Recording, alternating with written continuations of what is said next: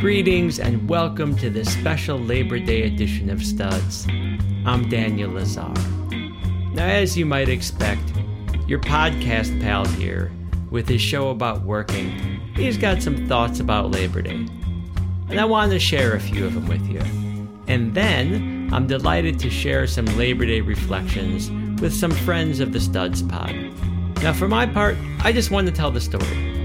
A story that started one block away from the Jesse Spalding Elementary School, where my father wreaked havoc for six years of his life, in my hometown of Chicagoland, USA, about 150 years ago, when 40,000 workers gathered to demand, in their words, an eight hour day with no cut in pay. Now, these are guys working six days a week, 10, 12 hours a day, in dangerously brutal factory conditions. Having exhausted less disruptive means, they went on strike. Outside of the McCormick Harvesting Machine Company, per the guidance of the German born labor leader August Spies, the striking workers stayed cool and calm and collected until, that is, the workday ended, and the scab workers emerged from their shift at the factory. The striking workers confronted the scabs from the other side of the gate, there was yelling and screaming and a bunch of name calling in a bunch of languages. It was a tense scene, man. And it ended with the Chicago police shooting two unarmed striking workers. To commemorate the lives of the two fallen workers, a rally was set for the next day, at which something went tragically wrong. A peaceful protest to commemorate the fallen laborers turned violent Someone lobbed an explosive at the police. The police fired indiscriminately into the crowd, sadly killing each other with friendly fire in some cases. No one knows who threw the explosive at the police, and no reasonable person would defend them. It may have been anarchists who may or may not have been striking workers. It may have well have been an agent provocateur working for the company no one knows. What we do know is that eight men, five of them German born, another of German descent, were arrested at the offices of the German language paper Arbeiter Zeitung, the Social Democratic Workers' newspaper, and they were put on trial for conspiracy. The judge sentenced seven to hang to death, relieving one with 15 years in a Chicago prison. Four were executed by the state, one committed suicide in jail, three were later pardoned by a new governor. And the whole world was watching. From across the Atlantic, George Bernard Shaw and Oscar Wilde were among the millions who condemned the hangings. To commemorate the massacre at Haymarket and to protest this miscarriage of justice, workers in dozens of countries pronounced May 1st May Day. And to this day, May Day is commemorated in 80 countries from Argentina to Zimbabwe, but not in the US. Americans struggled then and struggle now to confront the economic injustice that led to the melee in Chicago. They didn't even know what to call the event. The mainstream press, including the New York Times, called it the Haymarket Riot. The workers of the world called it the Haymarket Massacre. Seeking a language of conciliation, most Americans settled on the Haymarket Affair, or just Haymarket. But settling on the language didn't settle the score. Less than a decade later, in 1894, still in my fair city of Chicago, there was a train car company owned by George Pullman. Pullman, like Lowell, Massachusetts before it, was an experiment in capitalistic paternalism, where employees of the Pullman train car company lived in company flats, they slept on company beds, and they shopped at company stores.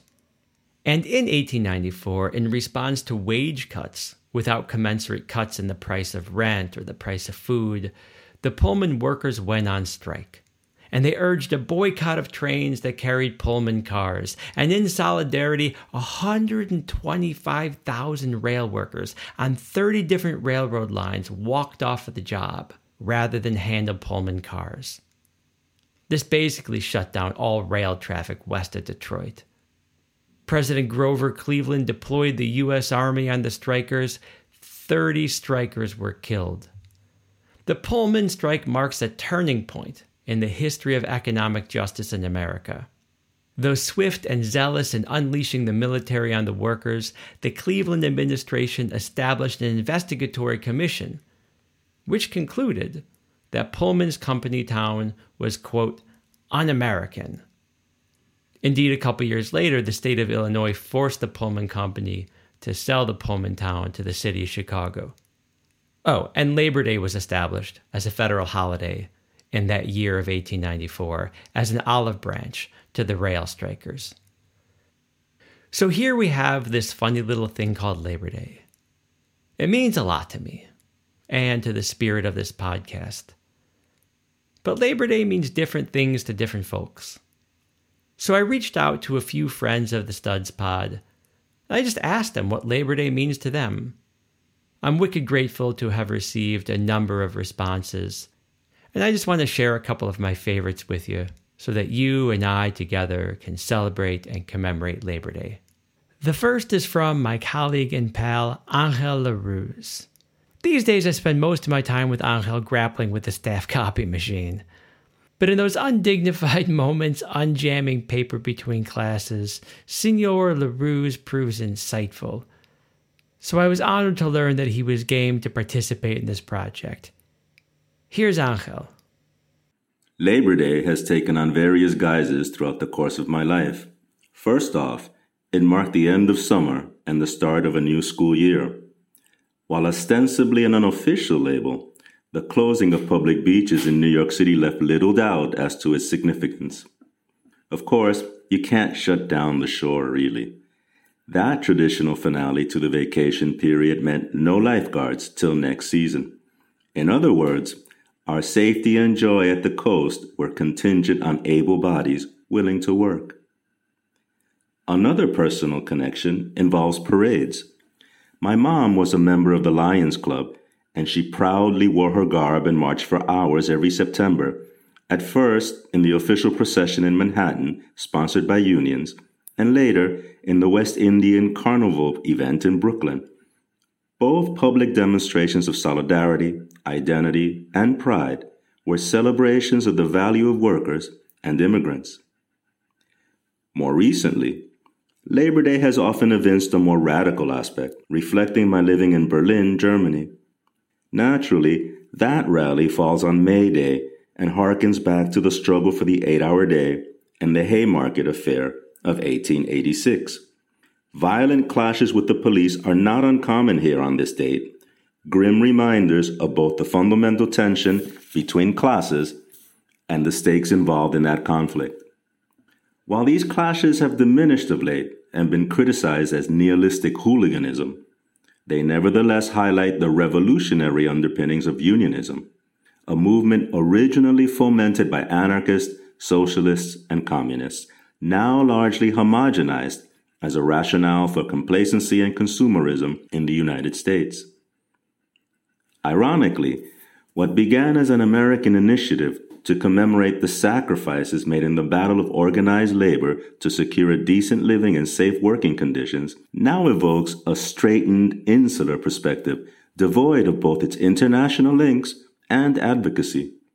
Make no mistake, Labor Day honors workers and their contribution to society. The current pandemic clearly illustrates this point.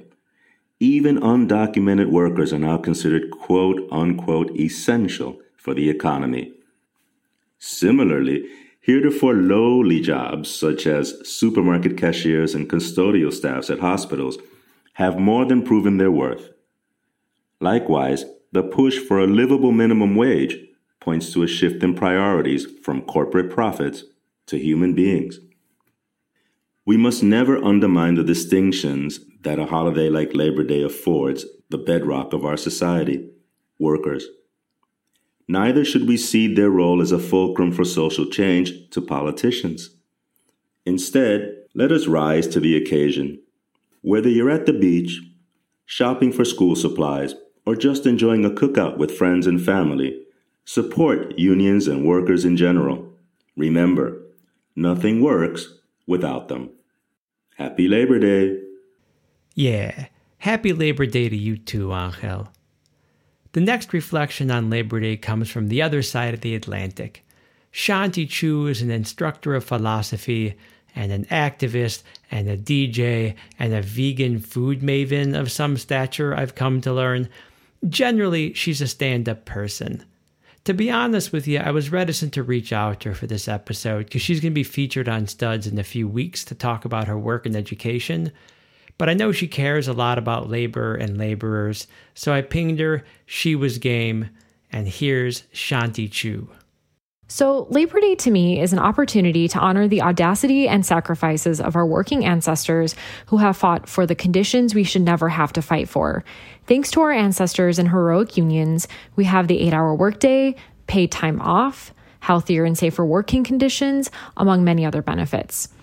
It is crucial to remember the origins of this day, given how unions and workers are constantly being attacked and exploited by big business and hedonistic capitalism.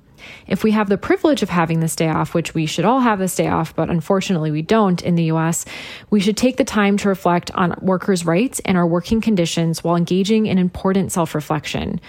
So, asking ourselves some questions like Are we fulfilled by our work? Are we growing in our work?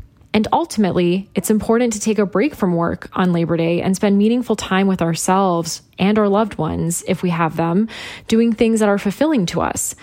I also hope that unions can continue to grow and protect our workers in the midst of these challenging times. And also, in addition to honoring and thinking about the meaning of Labor Day, we should also just enjoy these last few days or few weeks of summer, given how winter is coming, unfortunately. So it's important to reflect on the meaning of Labor Day. It's important to think about how our work can be fulfilling to us? And if not, maybe what are some changes we can make in our lives if we can make those changes? And then to also just enjoy the beautiful last few weeks of summer because everything is transient.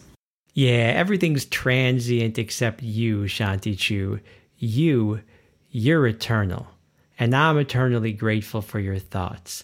And I'm wicked grateful for this next fella, Dr. Patrick Baker. He's an historian, a translator, an awesome parent, and a sterling pal. He's also been a friend of the Studs Pod from day one, so I knew I could count on him to deliver a meditation on Labor Day. Here's my buddy Patrick. I was born in Chicago and raised in southern Pennsylvania and outside of Detroit. I mostly associate Labor Day with barbecues, pig roasts, and the family reunion. Back in 1980, my grandmother and her three sisters decided to begin a family reunion to get all of their relatives together. And they held it on Labor Day. So, what I remember is getting together in some hot, god awful August day near either at my grandma's house or later at a country property along a stream, stealing deviled eggs before other people got to them, sticking my hand way too often into a cooler full of soda, a drink I was not normally allowed to have. There were noodle salads galore, and at least one time, there was this silly idea of grilling corn on the cob. And one of my uncles would yell out, Five minutes to corn. I guess he had to be there. Anyway, the family reunion, that's what I always associated Labor Day with as a kid. And of course, back to school. Labor Day meant the end of the summer, the end of freedom, and, in a sense, the beginning of real work. Kind of ironic irony attended Labor Day as I got older.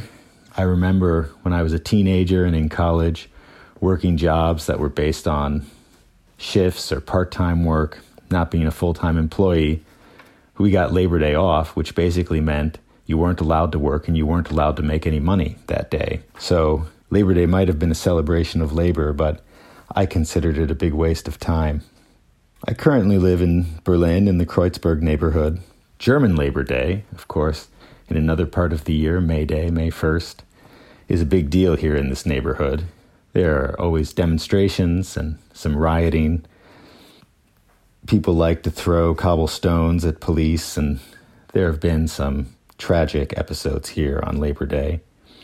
It's always a day that I try to avoid the streets and do something different. And it occurs to me that that different thing I've generally always done is go to my office and work. I don't think I've ever taken Labor Day off. Uh, another irony. I guess Labor Day is all about irony for me. So I just go to my office and enjoy the peace and quiet because, of course, no one else was there, and hopefully get a lot of work done. My old office was on Mohrenstrasse, uh, which is just one street away from the parade route that the Verdi parade takes, the uh, big labor union in Germany. And one year I actually decided to go to the parade and watch it go by, and it seemed incredibly sad to me. There weren't that many people at it, and they didn't really seem all that vigorous, and there was hardly anyone watching. It just seemed very sad. As I think about Labor Day today and work and what it means to have a day ostensibly celebrating work, I guess I just have to come back to irony again. Because who gets Labor Day off? Who actually gets to celebrate labor? Only people who are lucky enough to have the kind of jobs that are not precarious. People who have a labor union protecting them or who work a government job. But for most people, myself included, uh, work is a precarious activity. To have a day ostensibly celebrating that work, giving you time off, which you can't actually take or which you can't actually enjoy because you don't know if you're going to have a job next month or next year or if you're worried about not making enough money, well, it all just seems sad, or at least ironic.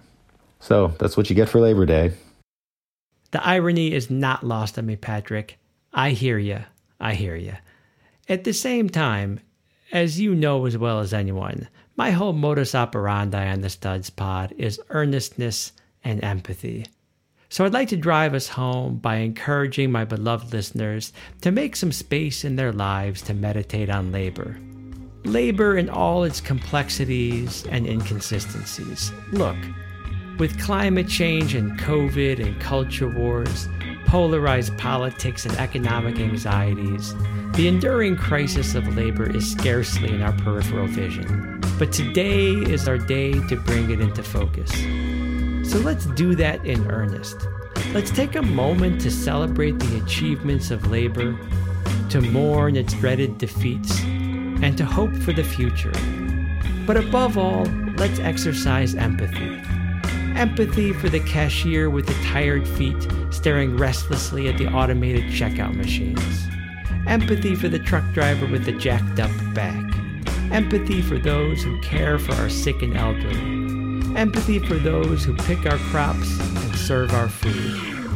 Empathy for my comrades in education, trying to breathe and smile behind their masks so they can create a nurturing space for kids to learn. Empathy for the Bangladeshi textile workers and the Chinese at Foxconn, and the beat goes on. Let's take a moment, if only today, to wrestle with the problem of labor so that our children and our children's children may labor in dignity. I know Studs would have wanted it that way. Happy Labor Day to one and all. I'll catch you next week.